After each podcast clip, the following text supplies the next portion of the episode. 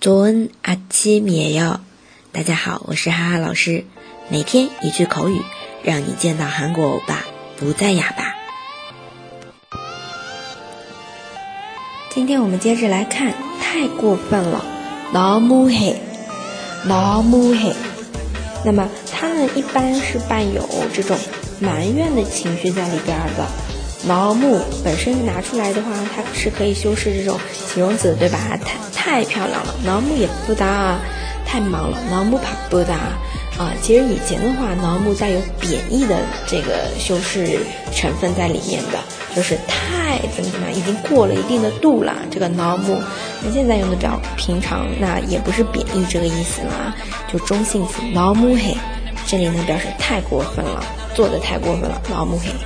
对话 太过分了，老母嘿，怎么就只有我不知道？어떻게나만몰 라？ 어떻게나만몰 라？ 告诉你了，第二个人回答，告诉你啦，알려줬는 데， 알려줬는 데， 可是你没记住啊，네가기억안내서그 래， 네가기억안내서그 래。